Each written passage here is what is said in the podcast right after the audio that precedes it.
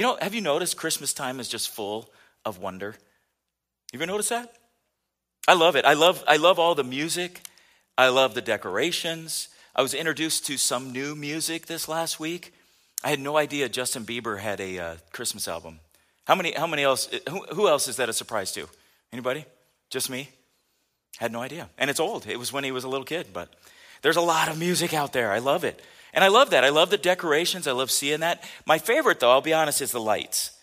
I love Christmas lights. I've always have. I've just loved it. As a little kid, they fascinated me. And um, even even seeing the lights on stage, I just I just see it, and something in me gets excited. I love taking my dog for walks, and we walk through the neighborhood at night, and sometimes we'll do another a whole nother block just to see what other lights there are there. And it's funny seeing what things you know get the dogs. This, there was a uh, last night. There was a uh, it was a large snowman that was not keeping up with the air. It, you know all these inflatable things now, so it kept going up and down like one of those you know those advertisement things. And the dog just kept looking like what? And the, I said I don't know. It just makes me smile. I love it. I love the I love the simple lights. Some people do kind of a simple thing. I love I love the um, the the little white ones. I love the colored ones. And then um, some people really go crazy. Have you noticed that? And then some, a lot of people, at least in my, in my neighborhood, a lot of people are paying, paying somebody to do them. You know, they're like perfectly straight, which is nice. It's fine. This one house, though, they're completely out of control. And uh, it's really nice. I mean, it's, it's not inappropriate or anything. It's just, it's just so many lights. I mean, it, they even have like a runway down the sidewalk with, with red uh, with, with, red lights and then uh, their lights actually go all the way into the backyard because there's a point where you're standing on one side of the house you're like oh my gosh that goes over the fence and they've lit up like the kids playthings and then on the other side you could see the same thing. I literally walked around the block so i could see their yard from the other side. I didn't think it'd be appropriate to go in the yard and look over the fence. I'm not above that. I just didn't do it this time. It's funny too because there's no way the next door neighbor could compete. There's just no way. I mean, they would have to spend a lot of money to get even close. And thank God it's LED. Can you imagine that electrical meter if it was regular lights back in the day? Just be spinning. So the neighbor, it's pretty funny. What they've done is they have this little sign. It's about the size of this. It's like one of those lawn signs. And it all it all it does what they did is they lit up a pile of lights and then there's an arrow that says ditto to that house. it's just funny. And I don't blame them, honestly. There's no way. Because you could, even if you did a nice lighting job, it would look ridiculous next to this other house. I'm just saying. I, I feel for them. I, you know how it is with neighbors sometimes. But have you notice how the whole world celebrates Christmas, though? Everybody. Even if they don't believe in Jesus, they still celebrate Christmas. And it, it's funny because they may not want to say Merry Christmas. You notice that trend is still around. And so what's funny is the thing about it is I, I kind of get it because you know what Christmas means, right? Merry Christmas. Because it comes from the old, it, a lot of these are compound words. It's, it's basically a mass, which is a church service that celebrates Christ, is what it is. It's, it's, it's literally merry, enjoyable celebration of Jesus' church service. That's what Christmas means. Merry Christmas. So, of course, I get it, I get it. You don't want to say that, okay? Because it's got Christ in the name, right? You can't say that because you don't believe in him. What's, I mean, they might say it as a curse, but they don't want to say, you know, Jesus' birthday. I get it. And then I've heard this a lot this year where the people argue about when he was born, like if this is even the day. And it's comical a little bit because there is no reputable historian in the world who doubts Jesus was born. There's no doubt. We know he was born. There's so much historical evidence. There's actually more historical evidence for him than a lot of super famous people in history. I mean, they all know he was born 2,000 years ago, right around the year zero, right? And somebody was asking me today, but was it actually on zero? Well, the calendars have changed. I don't know if you're all aware of this. I mean, there was a Julian calendar, then the Gregorian. I mean, yeah, so it's probably more around 4 or 5 BC, but regardless, everybody knows he was born, no question in Bethlehem, which is in Israel. We know that. And there is also no doubt about his exceptional life. There's, there's just no doubt. Historians know. Because there's so many records about his teaching and his miracles, his death on a Roman cross. And then they also acknowledge the fact that his followers claimed that he rose from the dead and appeared to 500 of them after he rose from the dead. It's attested, of course, in Matthew, Mark, and Luke, and John, which are unassailable historical accounts.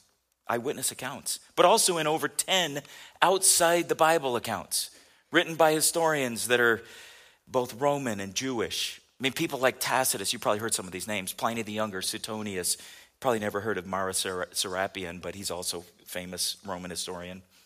That was even mentioned in the Jewish Talmud and Josephus. No question about it. So they may point out, well, but it's not his birthday. Well, you know what? it's comical to me because people in those days didn't really celebrate birthdays like we do today. We do that all the time, right? We take our 21st century experiences and try to overlay them on scripture, and then we say, hey, this doesn't do what we do. Well, guess what? They didn't do that.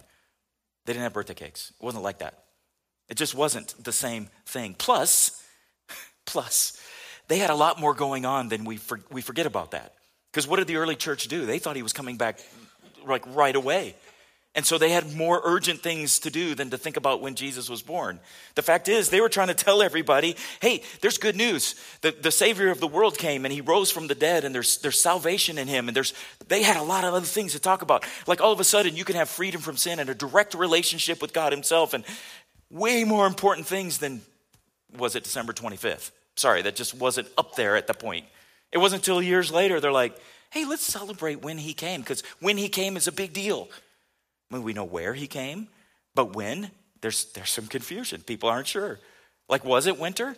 Well, maybe. I mean, if, if, if Mary got pregnant in March and you do the math, it would have been somewhere in December. I mean, some people are like, well, it couldn't have been because it says that the shepherds were out watching their sheep, and they probably wouldn't have done that if it wasn't summer. Well, okay, but the fact is, Bethlehem is six miles from Jerusalem. They had to always be providing lambs for sacrifice the thing is, that wouldn't necessarily apply to Bethlehem. They'd be out with their sheep all the time. Plus, it's not that cold. It's like San Diego weather. I mean, it's not like here, which is what we do, right? They couldn't have been out there in December. It might be snow. Well, there is snow in Israel, but it's on Mount Hermon. It's not typically on the fields. So, sorry, but we just don't know. That's not even the point. I mean, it's not even the point. We're celebrating that he came. So the day itself isn't really even an issue to me. The fact is, we're celebrating the incarnation. Are you familiar with that word? Incarnation. What it means is that God became man. That's why they called him Emmanuel. God is with us now. He's not far away, He's not on some other planet or way out in space. He's here. He entered the creation that He created. The point is that He came we can celebrate him all year long if we want. And I'm fine with that because I've had people say, we should do Christmas every day. Like, yeah, let's do that. I'm good. I'm down. What's funny though is the non believers, they still get to celebrate him. Isn't it funny? Because even if you don't want to say Merry Christmas and all you say is Happy Holidays, now I've done this and I don't, I don't want to be a pain most of the time, but I have done this, but I, I don't do this on a regular basis. But sometimes I'm like, well, what holiday do you mean? And people, it's funny because people are like, well, Christmas. Like, okay, just checking because happy holidays. I mean, I know there's other holy days, holy days. You know, that's what holiday means, right? Holy day. So it's okay. You can do that. We can all celebrate, and I get it. But back to this the season is full of wonder because of Christmas. Christmas is the wonder that happened during this season the wonder that God Himself would make Himself man to be able to relate to us, to save us, be the appropriate sacrifice, and to save us. That is wonderful. It's because of Christmas that we have this. So, what is it all about, though? Have you wondered? The gift giving, the cheer, the goodwill. Everybody feels it and senses it. Last week, we, we talked about this Christmas time as a Christmas invasion. And what I did is I took you guys to a, a quote from C.S. Lewis out of Mere Christianity. Let's take a look at it. It's a civil war, there's a rebellion going on, and we are living in a part of the universe occupied by the rebel, which would be the enemy, enemy occupied territory. That is what this world is. And Christianity is the story of how the rightful king has landed. You might say, landed in disguise, and is calling us to take part in a great campaign of sabotage. I love that. The king who's come is Jesus. And the fact that he landed is Christmas. And he landed in disguise like a little helpless human baby. I love that. And he's behind enemy lines, just popped into this world. And then we join him in a campaign of sabotage. It is wonderful. It's wonderful. And I love it at this time of year to remind people about the wonder. It's funny because at times it seems like Christmas is, is taken up with other things, but, but Christmas keeps sinking in and people keep hearing about the wonder. And they still might miss it. And you have the opportunity to share that with them. And I know people have different views on social media, but one of the things I like to do with social media is to put something on that catches somebody's eye and hopefully something that could encourage them or challenge them or get them to think or inspire them, something that's thought provoking. So, especially at this time of year, I keep putting on these quotations about Christmas. And what I thought I would do with you guys for a minute is just share some of those. And then later we'll look at the Christmas story a little bit more, but here's the problem not everybody understands the wonder. Not everybody does. Some people choose to close themselves to it. Now, that doesn't mean they won't participate in anything Christmas. It just means, but for whatever reason, they don't like the story and they don't want to hear about it. And I think part of it is some people, they just want to deny the event happened because really, if it happened, then you've got to come to terms with what that means that it happened. And the fact is, you might have to change something in your life or give up some control because the King of the universe literally came on Christmas. And if that's true, then maybe we can muddy that and, and overwhelm it with other things. Some people have other legitimate reasons. Maybe they're hurt. And not, not everybody, but maybe this has been you at one point in your life where you just kind of want to hold on to the hurt a little bit for now? And that victimhood status gives you some kind of a sense of, I don't know, but they're hurt. Some people are angry. Maybe they're angry at the church or angry at family. So the idea of the wonder of Christmas, they're just not having it right now. Okay. Some people, I, I believe, are just ignorant. And I don't mean that in a super pejorative way. It's just some people don't know. It's hard to imagine, right? But some people don't know. All they know is, is, is maybe Santa, and, and they don't realize that that's a real guy. I mean, St. Nicholas really existed. I mean, I'm, I'm not going to get into that story today, but it's, he's real. But maybe they don't know the story. They don't understand the whole dropping behind enemy lines and the enemy.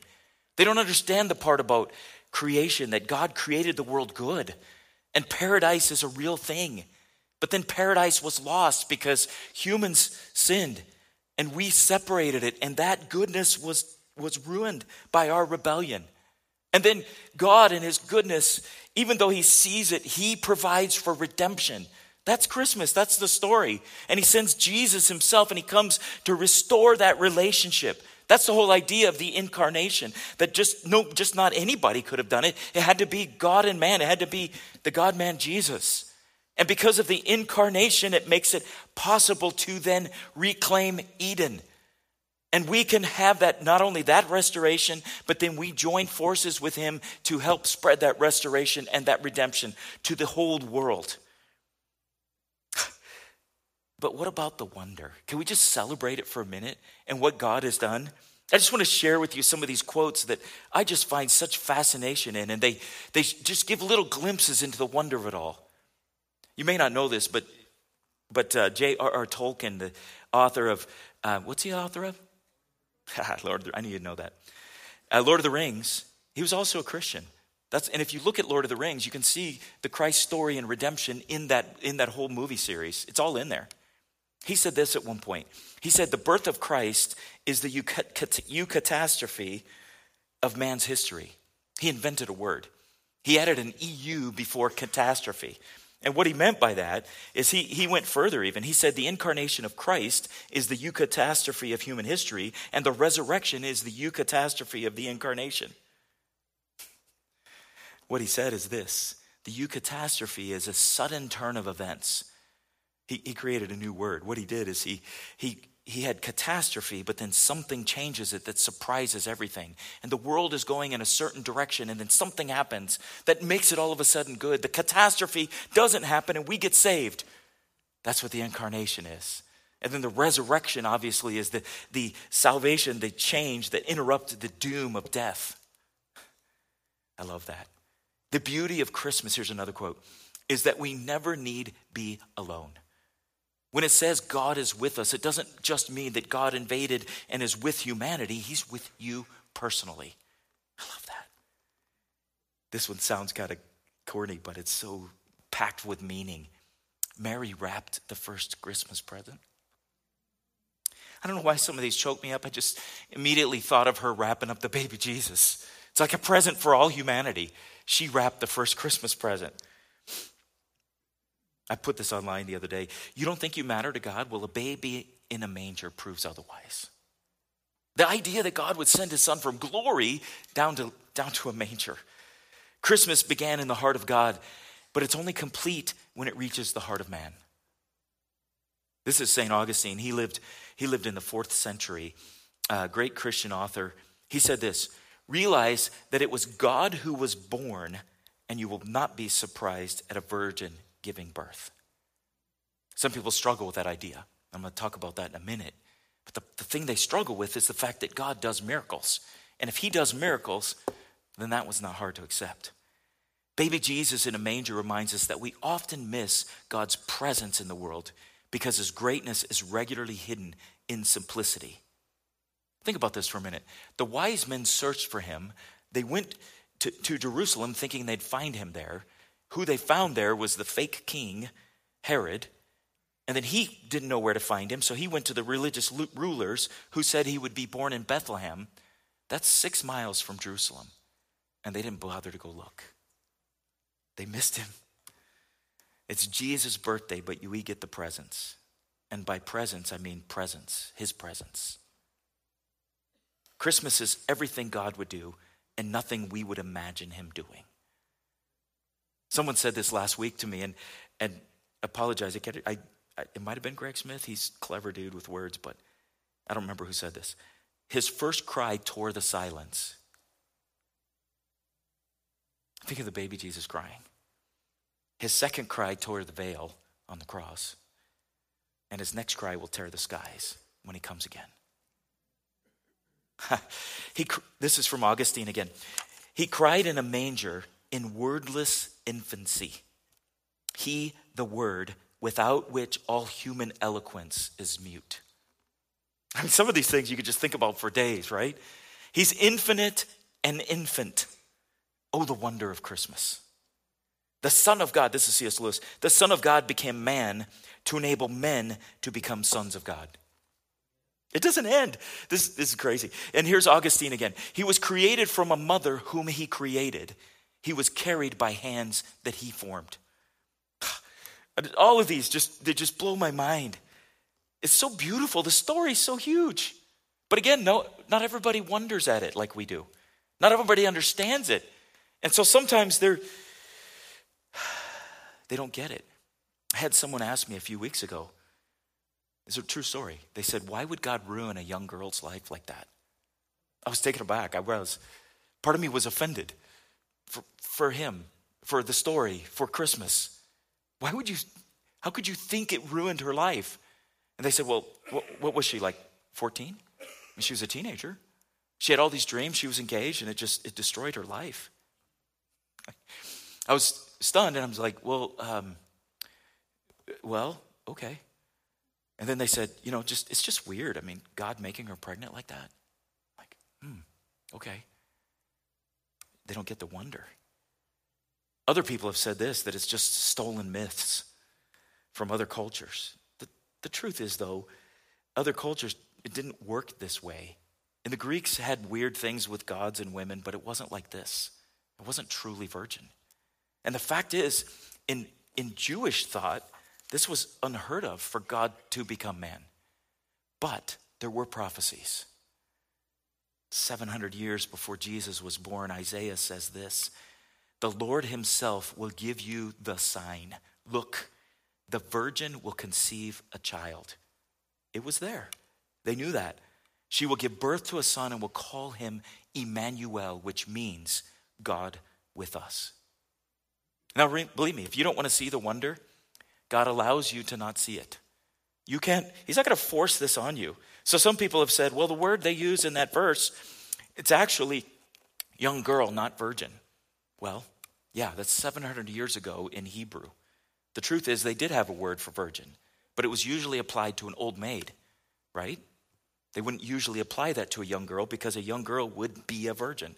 And, and what's also true is the Jews who translated the Hebrew into Greek in the first century BC, the Bible that most of Jesus' followers would have been using was in Greek, and they translated it virgin.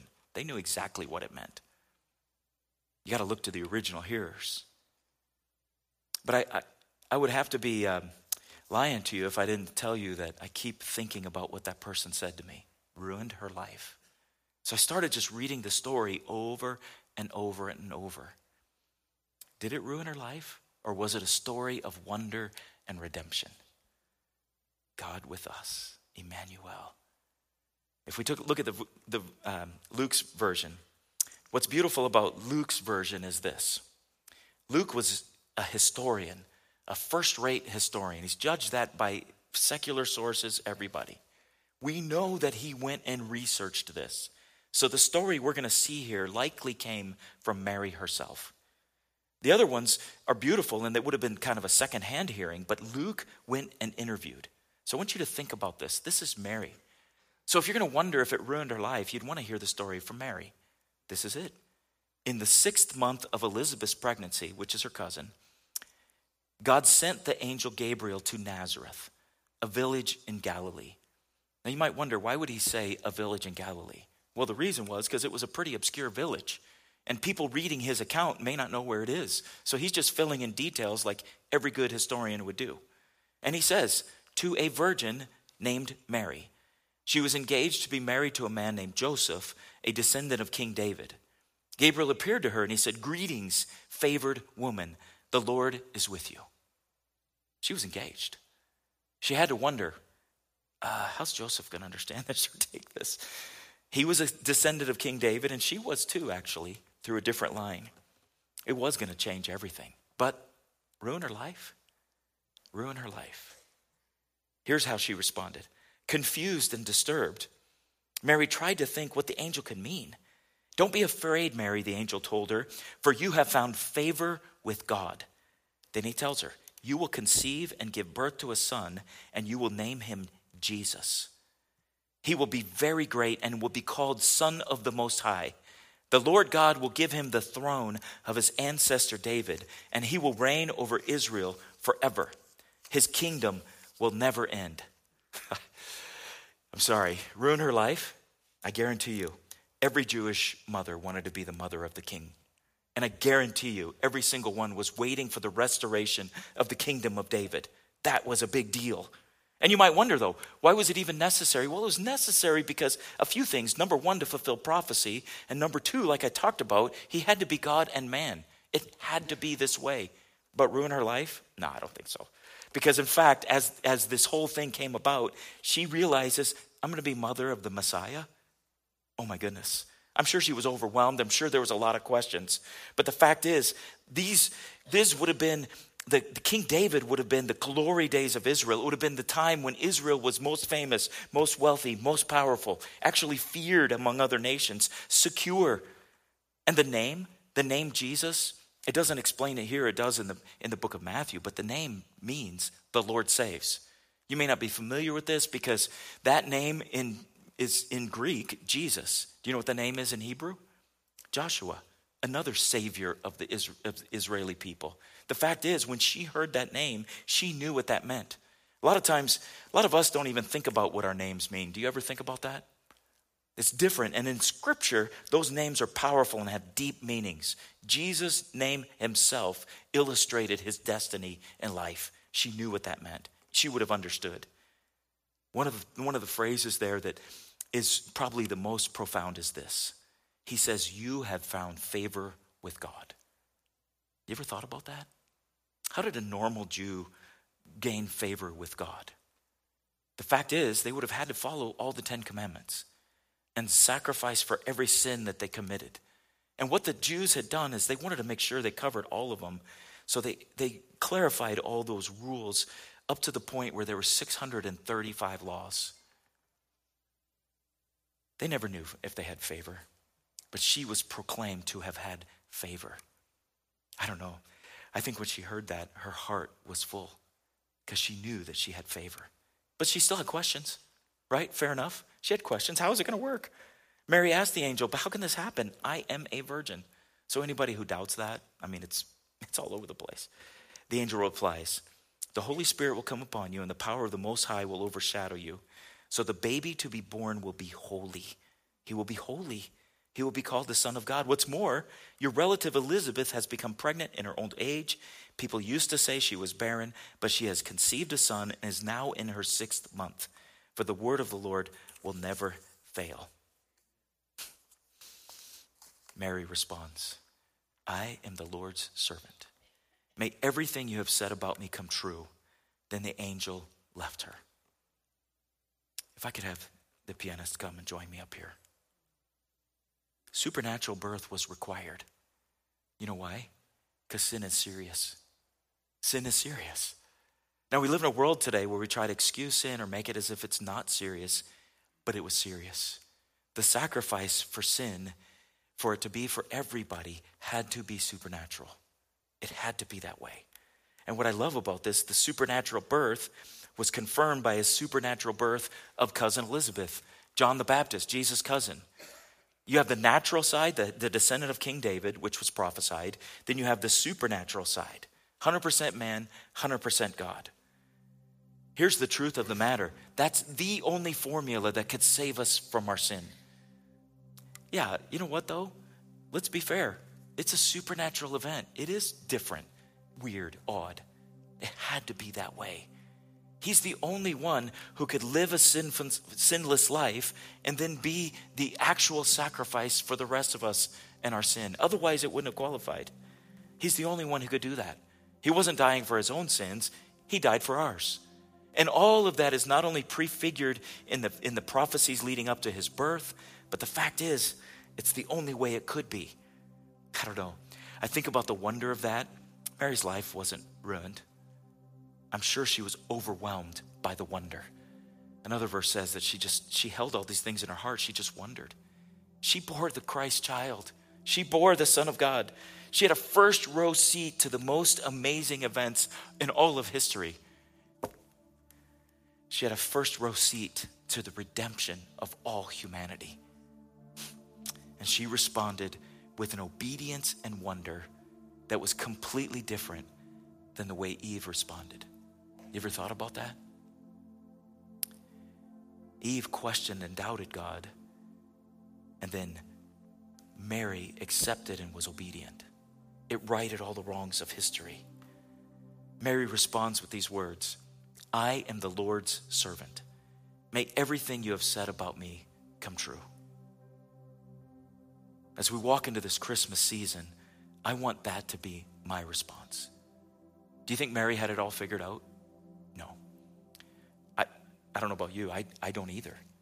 I know God has plans and designs. I know He wants to redeem humanity. I don't know how all that happens. I know I have this incredible sense that God is preparing a harvest like we have not seen in our generation. I just have that sense that He is calling people to Himself and that He is bringing people in. And, you know, here in America, we may see it one way, but around the world, people are coming to Christ by the thousands and thousands. I pray for that here as well. And I pray that we as a church are ready for that, that we personally are ready for that.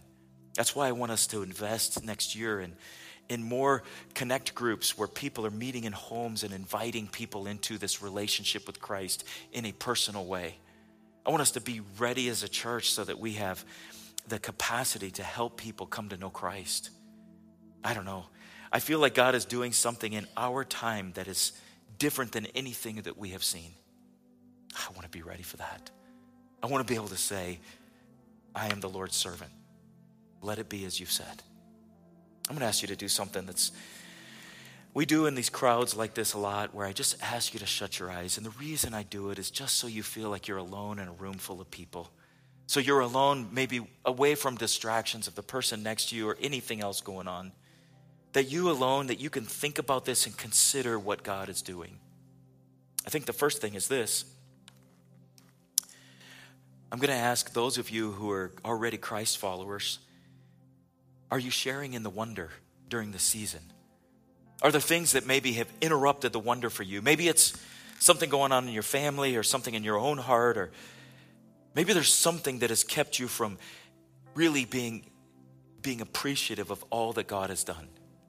I'm going to ask you to do something because I believe it's God's will for your life, and that is for you to forgive if there needs to be forgiveness, for you to clear up those things if that's what needs to happen, so you can fully engage and say, I am the Lord's servant. I know that there's some of you who you, you have family members, maybe, or friends, or people that you work with, or people that you know who desperately need to know Jesus. And for whatever reason, you, you, you've held off maybe inviting them to church or telling them about your experience with Christ. And I feel like God is calling each of us to share that with as many people as we can. We don't know. We're not promised tomorrow. We have no idea what's next. But I do know this I know that the King of the universe has dropped in behind enemy lines in disguise, and he has created this rebellion, which we call Christianity. And it's literally taking over the world.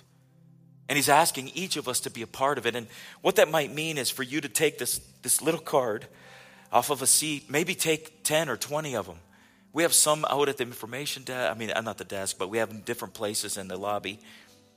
But there's a lot on these seats today. And maybe it means you just do the simple thing of opening your mouth and inviting someone to come to church. We've tried to make it as easy as possible. Maybe it's coming to see the kids sing, or maybe the fact that we'll have special music and dancing in the service. But they will hear the gospel. You do your part, let God do his. And I want to remind you of this, still with your eyes closed, but I'm just asking you this question here. You realize that God's heart and desire is for everyone to come to know him, even more than you. So, whoever it is that you're praying for, whoever it is when I described that came to your mind, the fact is, God is pursuing them even more than you can imagine. And we are just a part of it. The saving is what He does. We just are, are faithful and open our mouths. So, I'm just curious. Anybody here, you're already a Christian. I'm just asking if you've struggled with the wonder and you just want us to pray with you about that today, for whatever reason. Anybody at all like that? You've just been struggling this season would you raise your hand real quick? A lot of hands. I appreciate the honesty. It can be tough for a lot of reasons. I'm going to ask another question, though, and I always want to be faithful to do this. I wonder if there's anybody in this room, you've never actually committed your life to Christ. You've never opened your life to Him. You've never said, Yes, I believe. But today, that's changed. And you want to start a life with Him. If that's you, we have a Bible, we have a simple booklet that explains first steps. Anybody like that? that you just raise your hand and say, Yes, I want to start following Jesus today. Anybody at all. If you just raise your hand, we'll pray with you. I'll be patient. This is the biggest decision of your entire existence. All right. Well, let's do this. Would you stand with me? We have some people who are ready and willing to pray with you. And I want to give you a moment to respond. If anybody needs prayer, they would like prayer for anything. It can be something personal, something general. You don't even have to actually tell them what it is. You just tell them you need prayer and they will pray. So if you're here to help us pray, if you'd come down, and then if you would like prayer for anything, anything at all, we want to pray with you. So I want to give you a moment to do that.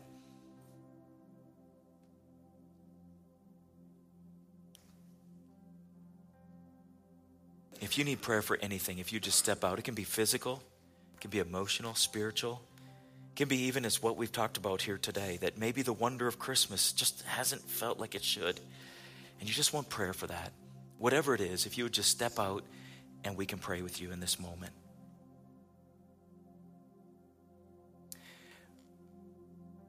Father, we come before you today and I'm overwhelmed by the wonder of Christmas. I'm overwhelmed by the fact that you, the King of the universe, would leave everything and give up everything to be one of us. To, to be one of us in the middle of our, our failures, in the middle of our pain, in the middle of our world where you experienced life just like us. And you did that to redeem us, and we're grateful for that, Lord God.